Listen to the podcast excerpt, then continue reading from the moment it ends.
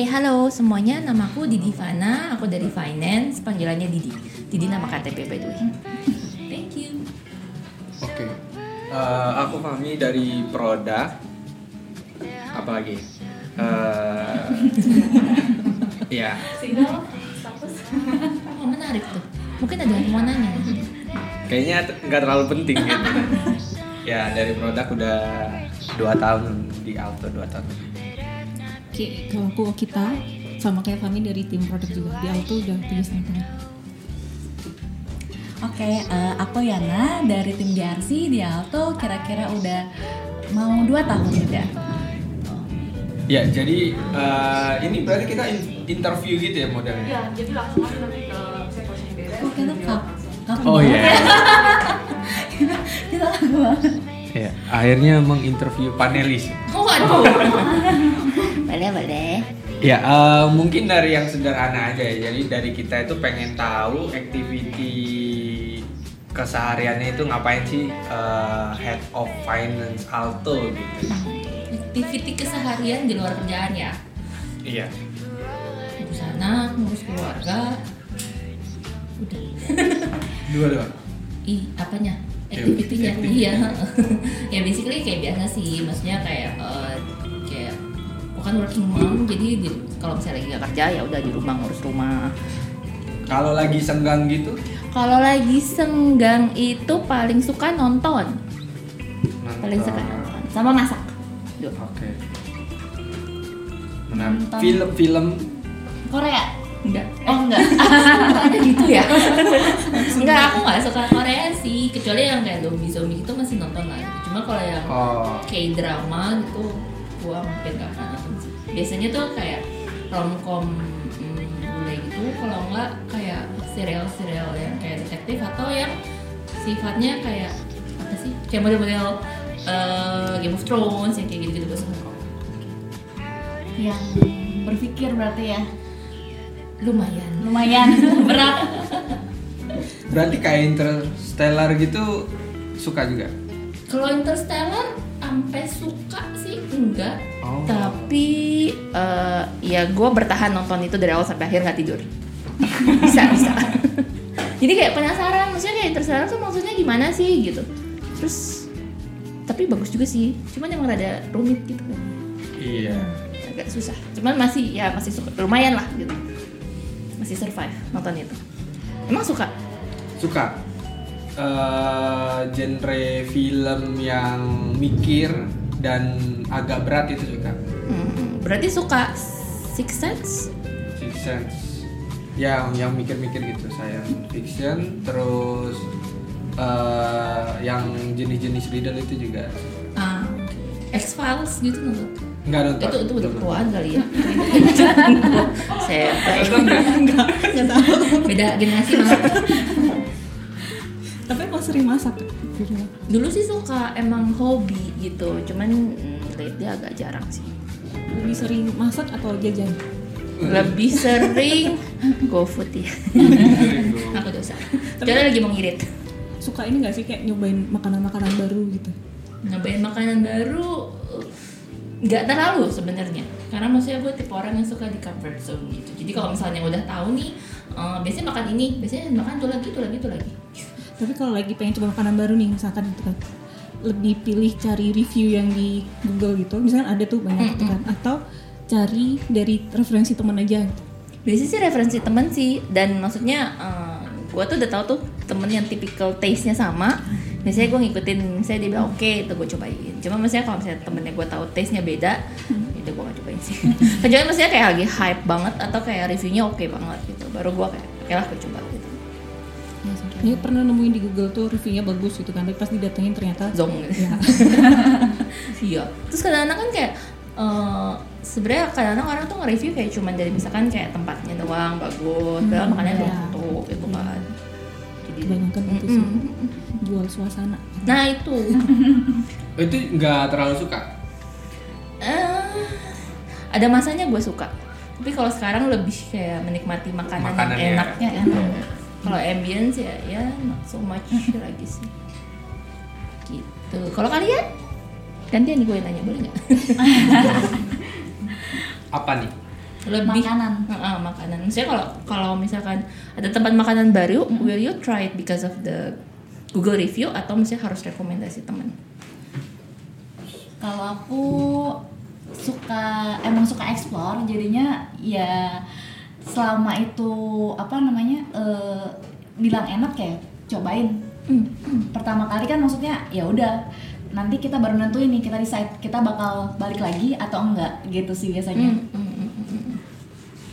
Kalau kita aku lebih ke referensi teman juga sih. Soalnya udah beberapa kali ikut yang di Google gitu kan, tapi ternyata kurang cocok. Iya. Jadi mending teman aja. Sama referensi teman, tapi aku lebih karena suka explore ya. Jadi apapun makanannya itu dia bilang disuruh coba, enak atau enggak pasti dicoba. Okay. Semakin aneh semakin mau nyoba. Interesting. Makanan paling aneh apa? Yang pernah dicoba. Enggak ngerasa aneh sih. Ya, paling out of the box gitu. Tapi kalau makanan yang paling aneh yang mau dicoba itu balut Vietnam. Ya. Tahu nggak? Tahu. Itu pengen. Siapa yang pernah makan itu? Pengen coba itu. Atau makanan-makanan yang mentah di Jepang gitu. Nah, itu pengen dicoba. Kalau yang yang gurita masih hidup, telan mentah hidup itu yang di Korea? Pengen, tapi belum pernah. Pengen coba itu. Lu kayak perlu ngobrol sama Mbak Mak, kemarin tuh gue lagi makan siang rame-rame terus dia bilang dia pernah makan balut. Cocok tesnya. Enak ya? Enak gak? Katanya sih enak. Wah, menarik. Makin penasaran. Makin penasaran. Kalau aku dengarnya kok ngilu ya? Tapi katanya balut tuh ada kayak tahap-tahapnya, gue gak tau sih, gue gak pernah. Cuma maksudnya kayak ada yang kayak udah memang ada embryonya, terus ada bulu-bulunya, terus ada yang belum gitu. Iya, betul. Karena aku modelnya kayak penasaran aja sih makanan. Jadi misalkan dulu itu pepaya nih, daun pepaya. Daun pepaya itu kan kata orang pahit banget. Nah, ada temenku yang maksudnya mayoritas bilang gak usah makan karena itu pahit. Nah, temenku ada yang bilang ini enak banget. Aku makan pahit, gak ada enak-enaknya. Tapi makan lagi dong. Makan lagi. Oh, makan lagi. Okay. Karena masih ada orang yang bilang itu enak. Pahit sampai 4 kali baru ngerasain enaknya di mana gitu. Udah ketemu enaknya di mana? Iya. Di pahitnya itu deh. Tapi kan biasa beda orang masak beda rasa. Iya, jadi dapat yang keempat kali itu pahitnya tapi enak gitu. Jadi bukan pahit yang melekat gitu. Kalau suami aku bilang katanya ada order ini? Aku. Wah. Ini kurangnya ya? Enggak kayak yang di bayanganku ya. Beda. Cuman ini kayak di ada, nah kebalik. Hah? Iya kebalik. Iya kebalik. Hah? Terus kayaknya dia di tumpuk kayaknya ya. Tapi kenapa kurangnya? Ada apa dengan kurangnya? Ini kayak memori masa kecil sih. Jadi dulu kan kalau hari Minggu kan ikut mami ke gereja kan. Terus kayak di depan gereja tuh ada tukang kue rangi. Jadi tiap hari nungguin si mami kelar gereja, gue jadian kue rangi. Tapi kue ranginya kayak yang lebih old school ini kayaknya yang agak modern ya kan sih. Kalau yang lebih old school itu kayak tepung garing doang. Betul. Enggak berflakes gitu. Tapi kita coba itu kan. Silakan dicoba. Kayaknya asing gitu ya ini. Fahmi langsung pengen coba. Belum pernah coba Fahmi. Udah, tapi bukan yang kayak gini, yang kue ranginya itu yang gula putih. Ini kan gula merah kan? Emang ada gula putih? Bukan, kalau putih itu coba ada namanya bukan kue rangi. Beda lagi tuh? Beda lagi. Kue. Apa ya? Apa sih? Itu jelasnya gak kayak kue rangi? Not that I'm complaining. Oh iya ya, bukan ya kok. Berarti beda. Dulu tuh kalau gue di makan ini apa nih namanya? Gitu, Pancong. Beda ya? Beda. Terus gue kok bukannya kayak beda. Jadi ini apa nih? Oh ini pancong. Boleh deh kita coba ya. Cobain. Silakan. Gue duluan. Jadi kalau zaman dulu di gereja itu warnanya kayak lebih tepung gitu loh. Terus kayak flakesnya, hampir nggak ada flakesnya gitu, terus gulanya banyak. Terus sekarang agak susah sih nyari tukang kue rangi. Kalau kalaupun ada udah pasti beda. Iya, saya udah beda. Cobain oke. Cuman. Tapi sekarang sih sering jajan ini kan. Susah ketemunya. Iya, benar. Soalnya udah nggak pernah ke gereja. Di pasar kalau nggak di pameran. Oh, nggak pernah ke gereja. Nggak pernah ke gereja mama. Gitu. Gereja gua di dalam mall nggak ada kayak begini. Dikoreksi. Jajanannya udah beda sekarang. Sebelum di. Jadi kemarin ketemu tukang bakmi yang di depannya jual kue kerangi yang kayak dulu. Tapi udah jarang sih itu, agak jauh sih. Lumayan dong, mengobati kerinduan. Ya lumayan. Walaupun nggak exactly the same tapi lumayan. Terima kasih ya siapapun yang memberikan surprise. Oh ya Ci, nanya dong. BTW kan sebagai working mom nih, kan kalau misalnya di rumah kan punya anak nih. Nah kalau di kantor juga kan sebagai leader kan Cici juga punya anak-anak kan, maksudnya di kantor punya tim. Nah gimana sih bagi kerjaan di kantor sama bagi kerjaan di rumah, terus gimana cara ngatur anak di rumah sama anak di kantor nih, gimana biar balance? Oke, berarti gimana cara mengatur work-life balance-nya gitu ya? Iya. Oke, itu pertanyaan yang susah-susah gampang. Yang pertama mungkin kayak you need to find the right environment sih. Maksudnya dan the right environment itu berarti kerjaan yang tepat, leader yang tepat, dan tim yang tepat.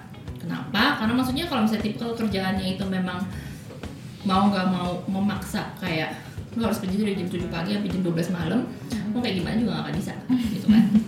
Terus habis itu thank God di Alto gak kayak gitu. Jadi I finally found my work-life balance here in Alto gitu. Terus habis itu maksudnya tipe leadernya juga kayak harus penting nih tahu, istilahnya kayak tahu boundaries lah gitu. Kapan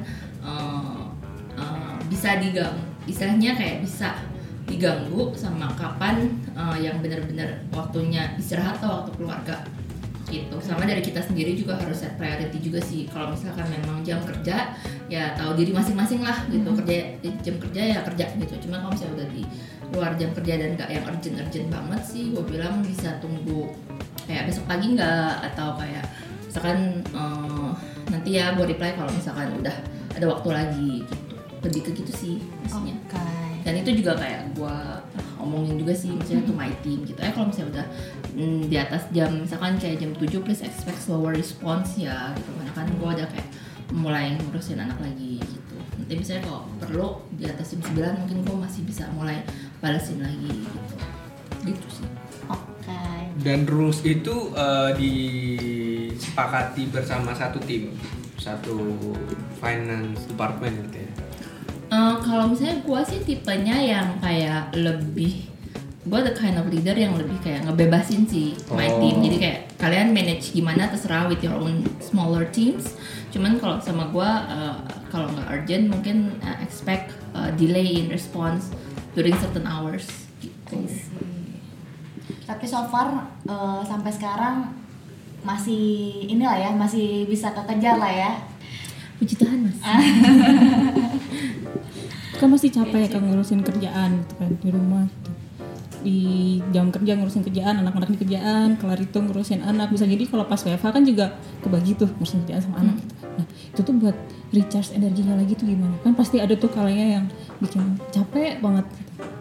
Biar semangat lagi gimana biasanya? Biasanya sih gue refresh dengan lihat anak. Salah ya, benar ya. Kadang-kadang justru pembuat masalah yang itu. Ini belum tentu. Tergantungnya masalahnya yang mana gitu kan.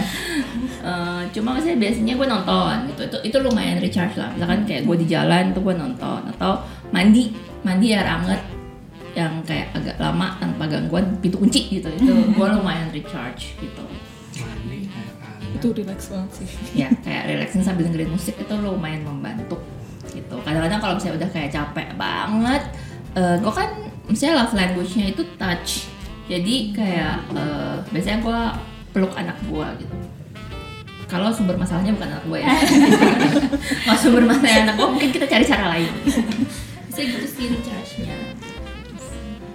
Kalau di zaman-zaman sekarang itu kan udah banyak banget yang dia mendeklar dirinya introvert sama ekstrovert gitu. Nah, kalau misalkan Kak Didi bisa mendeklar diri sendiri itu ekstrovert atau introvert? Sebelum gua declare, gua mau tanya, menurut kalian gua introvert atau ekstrovert? Ekstrovert? Really? Introvert 60%. 60-40. Iya, lebih ke introvert sih menurutku. Gue introvert sih, gue lupa terakhir gue tes tuh berapa. Cuman kayak introvertnya bisa kayak 70-80% gitu. 80%. Makanya tadi untuk recharge-nya itu mandi, air hangat, dan ini ya nonton ya. Jadi yang bener kayak alone time gitu. 80% tuh gede banget loh, kalau maksudnya kalau kita ngobrol kayak gini itu pulang udah capek banget. Itu kalau 80%. Jadi pulang itu nggak pengen ketemu orang lain. Bener kayak gitu. Yeah. Jadi kayak sebenarnya kalau kayak seharian meeting itu biasanya kalau udah meeting terakhir tuh udah mulai kayak aduh gila capek banget. Nah tuh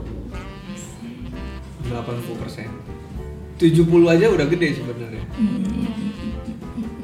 Jadi kalau apa misalkan abis activity terus ada waktu sendiri, lebih memilih itu daripada memilih ngobrol dengan orang ataupun ketemu orang gitu, maksudnya ngobrol sama teman. Betul. Jadi gue even sama my best friends aja, maksudnya circle ya tipikal orang introvert lah ya. Circle-nya mereka pasti punya yang gede, terus ada yang kecil sama kecil banget.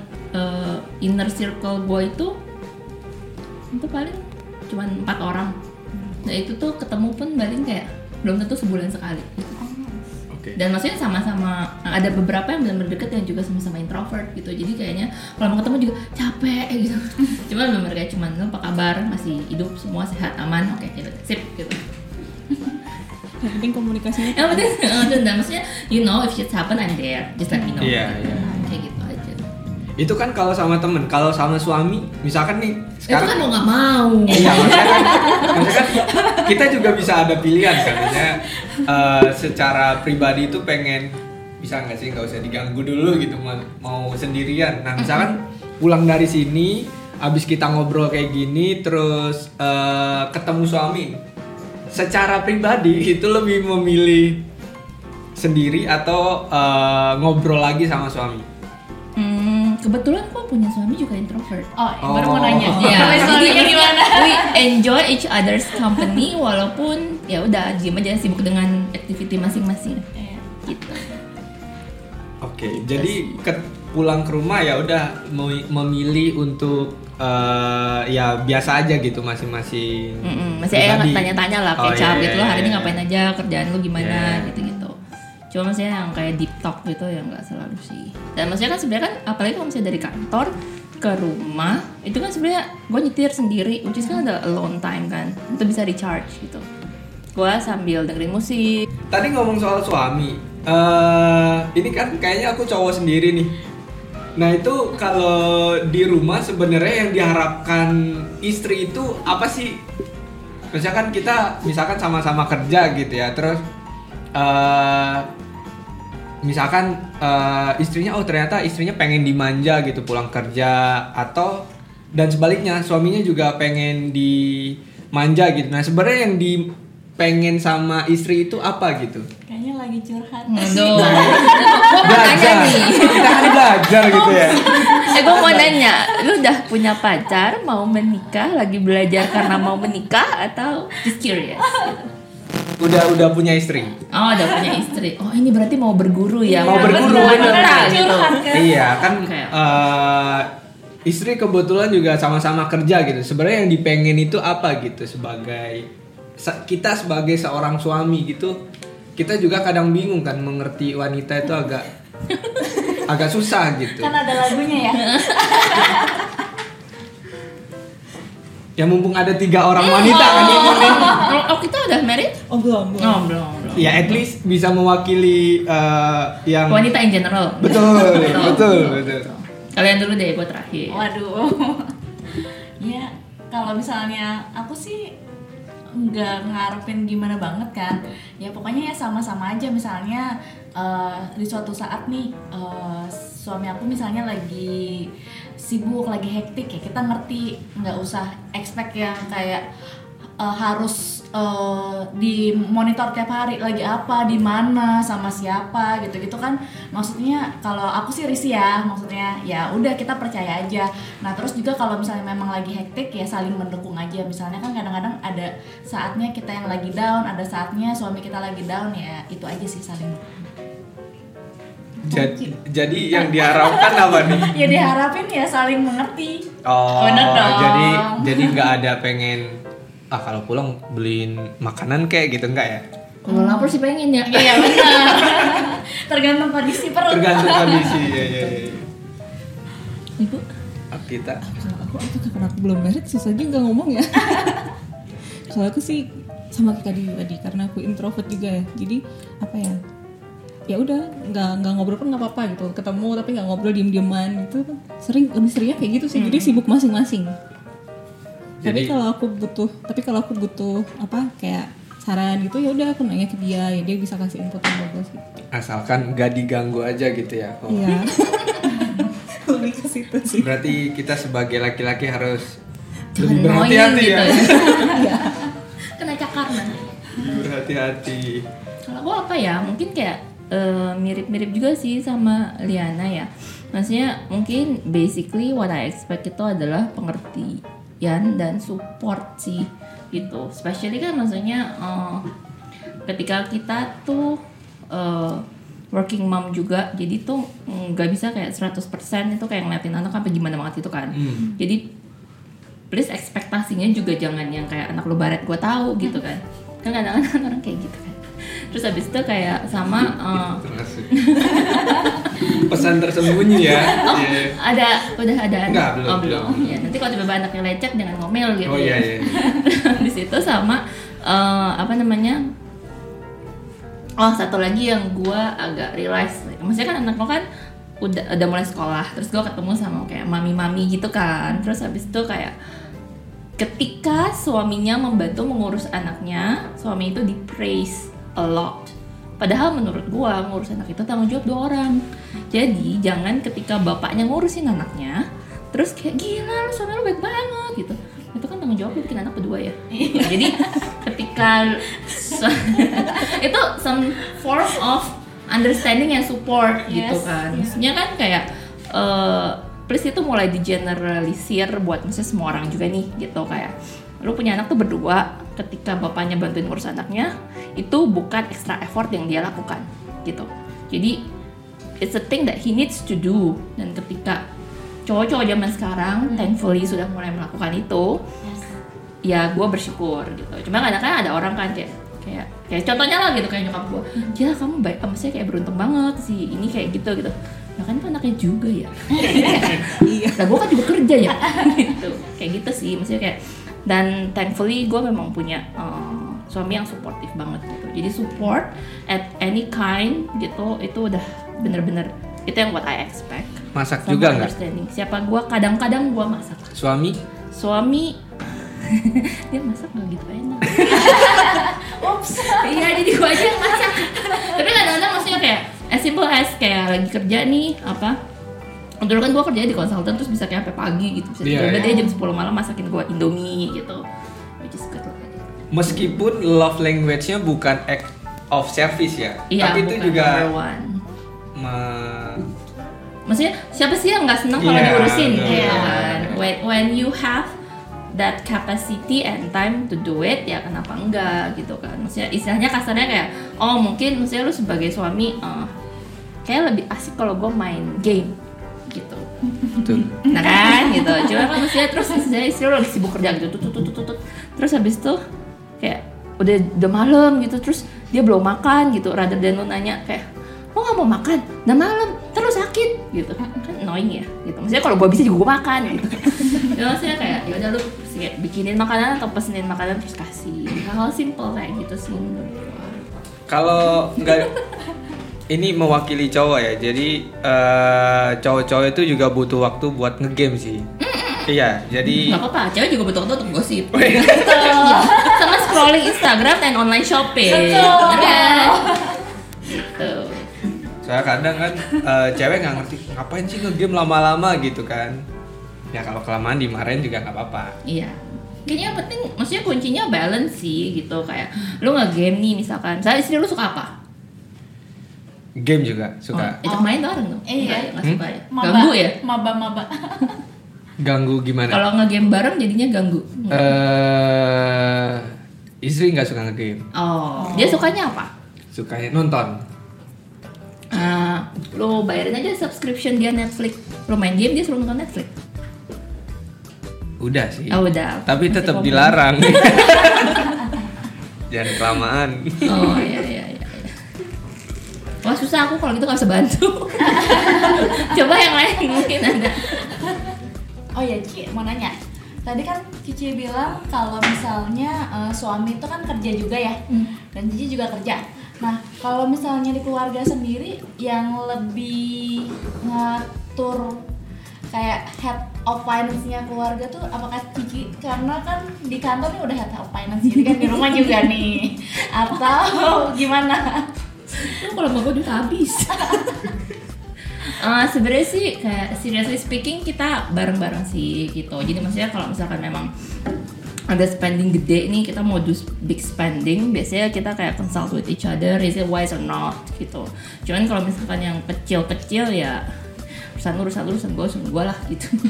Cuma maksudnya tapi kita udah atur, misalkan buat rumah harus kayak gini, buat anak harus kayak gitu, other than that. Pokoknya something yang intinya essentials itu kita udah atur bareng-bareng. Cuman kalau misalnya di luar itu ya terserah gitu, masing-masing aja gitu. Kalau jalan-jalan? Kalau jalan-jalan gua biasanya. Oke. Karena gua main detail sih. Jadi kayak sampai itinerary tuh kayak kefreak gak ya? Jadi even kalau misalnya mau pergi nih, kayak kemarin gue, gak kemarin sih, kayak berapa tahun yang lalu gitu kan gue ke Europe tuh, gue bikin itinerary sampai gue cari bus numbernya gitu. Terus kayak berangkat jam berapa, naik bus ini, dari mana ke mana, terus nanti pulang jam berapa, naik bus ini, berapa ke mana, terus kayak fare-nya berapa gitu. Harganya ya? Sampai sedetail itu? Lumayan. Karena laki gue agak suka bikin emosi. Yang kayak, yaudah yuk pergi aja, terus tonton nyasar. Oh enggak, itu semua cowok? Nah ya, oke, berarti tapi ada loh temen gue enggak? Dia detail gitu, itinerary-nya? Enggak tahu. Berarti juga mencatat kayak pos-pos keuangan ini berapa persen buat anak, misalkan sekolah, terus tabungan hari tua dan lain sebagainya itu juga pakai enggak? Ada. Oh. Gitu. At least for mine ya, gitu. Karena kan maksudnya kita ya bareng-bareng lah gitu. Buat maksudnya kayak my salary ya gue catat gitu. Cuman kalau misalnya keluarga di salary ya terserah dia gitu. Cuman maksudnya pokoknya yang penting-penting gue make sure dia take care. Sebenarnya aku lebih penasaran nanya pembagian apa nih? Yang keuangan keluarga sih. Kan kita baru nih ya, kan kita baru muda nih. Nah itu sebenarnya kalau udah mature itu gimana sih gitu? Sebenarnya ya menurut gua pembagian keuangan keluarga itu depends ke orangnya masing-masing sih, se-comfortable apa gitu kan. Ada kan masih certain women yang merasa kayak ya pokoknya kan lu udah ngawinin gua, ya lu hidupin gua dong. Kalau gua misalkan punya pendapatan, terserah gua buat apa, buat gua beli tas kek, sepatu kek, apa kek, pokoknya lu hidupin gua dan anak gua dan keluarga gua. Ada yang kayak gitu. Ayatnya dikeluarin dulu dong. Biasanya ada. Ayat apa tuh? Apa? Uang suami. Oh iya. Uang istri. Iya betul. Itu sangat menyiksa laki-laki ya. Iya enggak? Itu menyiksa loh. Itu sebelum nikah digituin itu udah kalah mental duluan itu. Tapi nikah kan jadinya? Nikah. Ya, tapi enggak kayak gitu maksudnya. Nah, iya. Maksudnya kebetulan istri juga paham maksudnya ada kebutuhan sendiri gitu. Tapi sebenarnya ya kalau misalkan lu bilang kebetulan, menurut gua itu bukan kebetulan. It's a decision that you make bahwa ketika sebelum lu married lu tahu dia tuh tipenya seperti ini. Betul. Which is ya gua bisa do this kind of marriage with this kind of money arrangement. Gitu. Kalau misalnya buat yang belum married. Jadi kalau tiba-tiba kayak lu expect-nya duit gue laki gue ngasih semua gaji ke gue gitu. Terus pas pacaran dia bilang, "Enggak, gue mau ngurusin duit gue sendiri." Terus lu tetap kawinin juga dan ketika lu married lu berharap dia berubah. salah lu. Iya. Tapi perlu nggak sih kita bahas kayak financial management gitu sebelum married? Gitu. Jadi kayak janjian dulu, nanti setelah married kita bikin finansialnya kayak gini ya. Kayak gitu. Ini harus gue jawab terus. Aku perlu.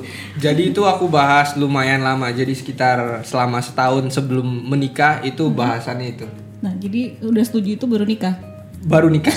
Kalau nggak setuju nggak jadi. Bisa jadi nggak. Itu bisa jadi nggak. Setahun. Wow. Kamu mengidap si ayat itu. Kalau ya nggak apa-apa, we don't judge. Nggak apa-apa, itu nggak salah. We don't judge. Itu nggak salah. Waduh. Cuman laki-lakinya berat. Itu nggak apa-apa bener. Tapi kalau laki-lakinya sanggup nggak salah. Nggak. Kalau misalnya aku sih lebih ke arah ya, karena mungkin kita berdua fleksibel ya. Mungkin lebih ke arah yang mirip sama Ciridi. Jadi kayak misalnya ya aku manage gaji aku, dia manage gajinya. Ya kalau misalnya ada kebutuhan bersama yang memang besar dan butuh patungan, ya kita define di awal nih. Kita mau beli ini nih. Ya udah, siapa yang mau take care nih gitu kan misalnya. Kayak misalnya kemarin buat lahiran gitu kan. Oh ya udah di gue atau di dia gitu. Iya. Setuju. Iya sih, karena maksudnya menurut gua ya ketika menikah itu harus set expectation sih. Jadi maksudnya set expectation doesn't mean kayak lu expect dia do something selalu gitu. Tapi bisa juga kayak ternyata the kind of kayak money arrangement yang dia mau tuh kayak gini, will it works for me, it might not kan gitu. Karena maksudnya sama saudara aja kita bisa berantem gitu, apalagi cuma sama pacar atau suami bisa bubar cuma gara-gara duit kan sebenarnya. Iya, betul. Sebenarnya pertanyaan selanjutnya itu adalah life goal ya. Cuman baru gue mau makan. Tanyanya makan dulu. Boleh dimakan dulu. Boleh dimakan. Life goal. Iya, soalnya itu terlalu berat gitu ya. Makan lagi biar boleh jawab. Makan itu ada snacknya, boleh dibuka, iya. Dimakan. Boleh minum ya? Boleh silakan. Ini nggak yang mau makannya, cobain dong. Gue hampir kurang ajar makan dari sini. Enggak sih, cuman lucu aja geringgir. Oke. Gimana? Iya life goal sih. Tapi nggak boleh dijawab pengen bahagia ya sebenarnya. Kayaknya semuanya jawaban default gitu. Sebenarnya. Atau jangan terlalu jauh life goals gitu ya. Atau goals 5-10 tahun lagi mau apa nih? Mau jadi tai-tai? Itu pertanyaan panelis.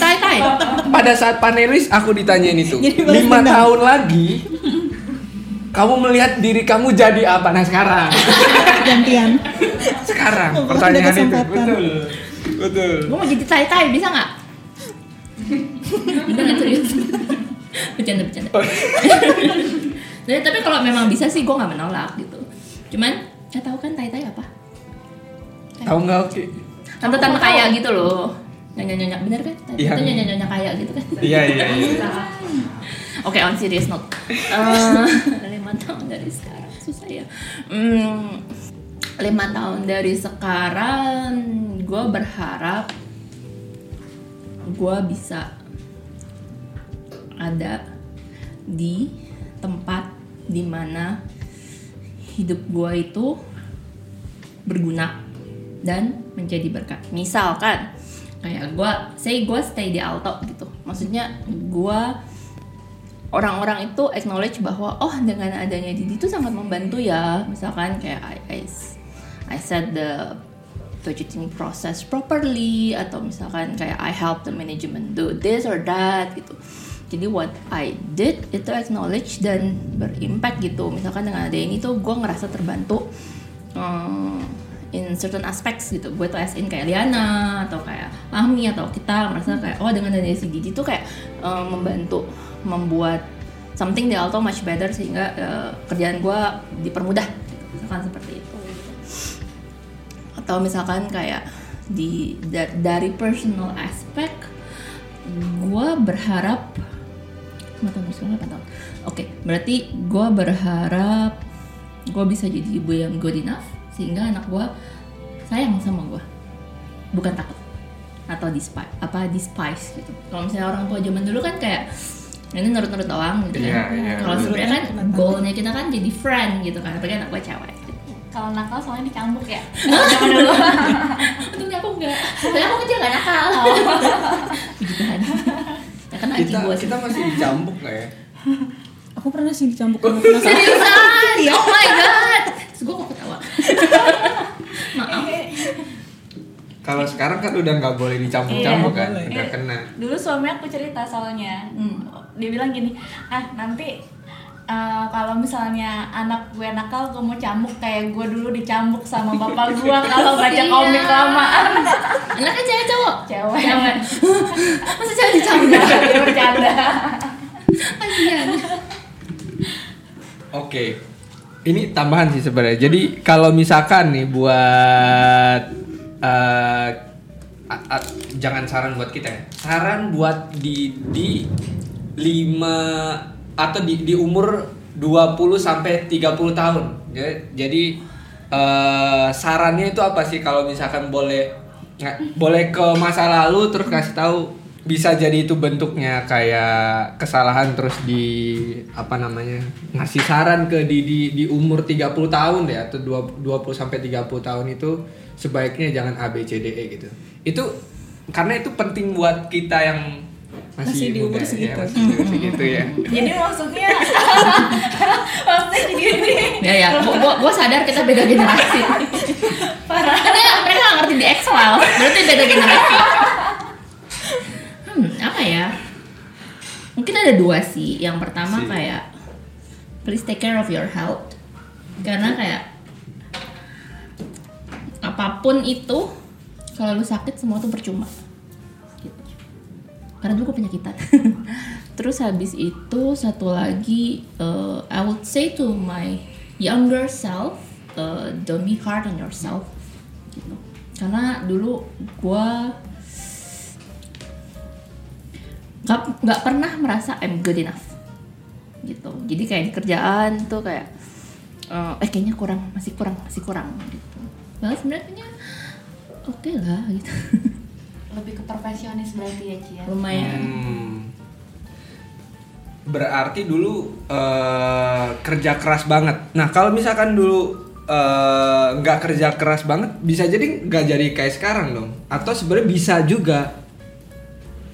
Nah, itu sebetulnya kerja keras itu kan kerja itu jadi ada dua, ada kerja keras sama kerja smart. Oke. Gitu. Jadi kita harus make sure kita tuh kerjanya nggak cuma hard tapi smart gitu. Nah maksudnya kalau ditanya dulu, gue yakin ya kayak yang tadi Fahmi bilang, gue yakin kalau dulu gue kerja nggak sekeras sekarang, mungkin at this age I won't be at this point gitu.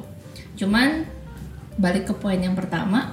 Kalau ujung-ujungnya penyakitan buat apa gitu. Jadi maksudnya mungkin I have to kerja kerasnya dikurangin sedikit supaya health-nya lebih ke maintain gitu. Enggak tunggu umur 30 lebih baru kayak diberesin lah semua apa yang ada di badan gitu. Oke. Gitu. Ya karena sebenarnya di kita juga sama sih gayanya, kayak kesehatan itu kayaknya masih nggak terlalu penting ya. Karena kita ngerasa masih sehat-sehat aja gitu. Belum ngerasain sakitnya. Ya. Masih sering begadang. Betul. Kalau asuransi. Gue bukan agen asuransi, cuma asuransi itu penting. Lu nggak perlu akan sakit, dan sakit itu mahal. Ya. Meskipun punya asuransi kantor. Karena kalau gue prinsip, gue boleh ngomong gak ya? Nggak, maksudnya karena kalau gue prinsipnya I still want to have my personal insurance itu for my own safety and protection. Kenapa? Karena ini bluntly saying ya, kita nggak pernah tahu kapan kita stay di company itu, dan maksudnya even what will happen to the company itself gitu kan. Dan maksudnya misalkan gitu dalam nama Yesus, atau akan selalu excel in financially and then kayak the benefit juga bagus, which is good kan. Coba maksudnya misalkan amit-amit gitu, kayak lu pindah ke company lain, belum tentu benefitnya sebagus Alto gitu. Jadi it will be good if you have a safety net. Ketika misalkan lu masih pada muda nih, terus habis itu belum banyak tanggungan untuk do that, itu kan wise decision. Karena by the time misalkan lu punya anak, lu punya spending tuh udah jauh lebih banyak gitu. mungkin kayak duit sejuta buat asuransi itu udah berat gitu. Sedangkan ketika lo tuh masih misalkan single atau misalkan lo belum punya anak tapi udah nikah, duit sejuta bisa aja kan kayak lo habis makan say like 2-3 kali gitu di Senop gitu, itu kan habis gitu kan, sebulan bisa gitu. Jadi kayak it will be wiser if you spend it untuk create your safety net gitu sih. Terus tadi dia ada ini nggak saran buat kita nih masih muda gitu kan, buat ngebalance antara kerjaan swing di rumah gitu, biar balance sama ini sih lebih ke maintain finance ya. Karena head of finance ya? Iya dong. Karena head of finance jago ngurus finance-nya perusahaan, apalagi rumah kan lebih kecil skalanya itu kan? Ada hubungannya juga gak sih? Nanti bisa sekalian dijawab. Mau ngaku, tapi gue malu. Ntar gue dipertanyakan lagi gimana nih head of finance, finansialnya berantakan. Ya siapa tau kan bisa jadi beda kan, sebenarnya gayanya nanti beda gitu. Ya.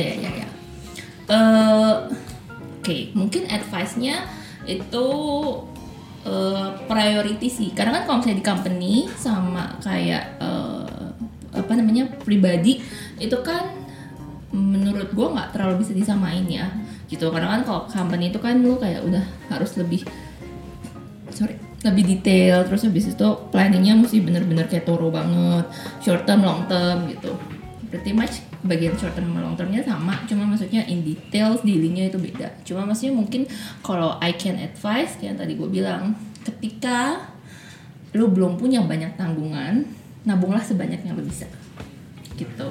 Maksudnya nabungnya itu kayak terserah nih, misalkan lu kayak main reksadana kah, atau lu main saham kah, atau even lu kayak beli properti gitu, yang murah-murah aja gitu. Nanti maksudnya kayak karena misalkan lu beli rumah tahun ini, misalnya cicilannya 80% dari gaji lu, atau kayak 50% dari gaji lu gitu, kalau tembus dari banknya gitu. 10 tahun dari sekarang, 50% itu tinggal berapa dari lu punya gaji gitu. Kalau lu pikir sekarang mungkin berat banget rasanya. Cuma kan tahun depan sebenarnya enggak terlalu, tahun depannya lagi enggak terlalu juga. Tapi kalau lu enggak paksain, enggak akan punya gitu. Misalkan kayak tadi bikin asuransi gitu. Orang kan kadang mikirnya kayak ya gue punya asuransi kantor. Iya. Gitu kan. Pasnya most of my friends mikirnya juga gitu. Again, gue bukan agen asuransi ya, guys. Lu beli asuransi apapun terserah gitu. Jadi maksudnya kayak menurut gue, karena gue belajar dari pengalaman sih gitu, kayak suami gue ibunya meninggal pas dia masih kuliah gitu, which is dengan uang asuransi itu cukup membantu gitu. Kayak bokap gue meninggal pas gue udah kerja sih, cuman itu kayak lumayan ease the burden of my mom's financial needs gitu, jadi dia nggak memberatkan anak-anaknya gitu. Dan kalau yang penting itu adalah kayak kalau asuransi itu lu tidak lu mengurangi beban finansial orang sekitar lu gitu. Kayak misalkan lu punya istri nikah juga gitu, terus habis itu lu sakit gitu, terus for some reason kantor nggak cukup gitu kan, daripada ngeberatin hidup istri lu ya, lebih better if you have insurance gitu. Hal-hal yang kayak gitu yang menurut gua selama lu masih bisa untuk spare your salary for that, please do that gitu. Supaya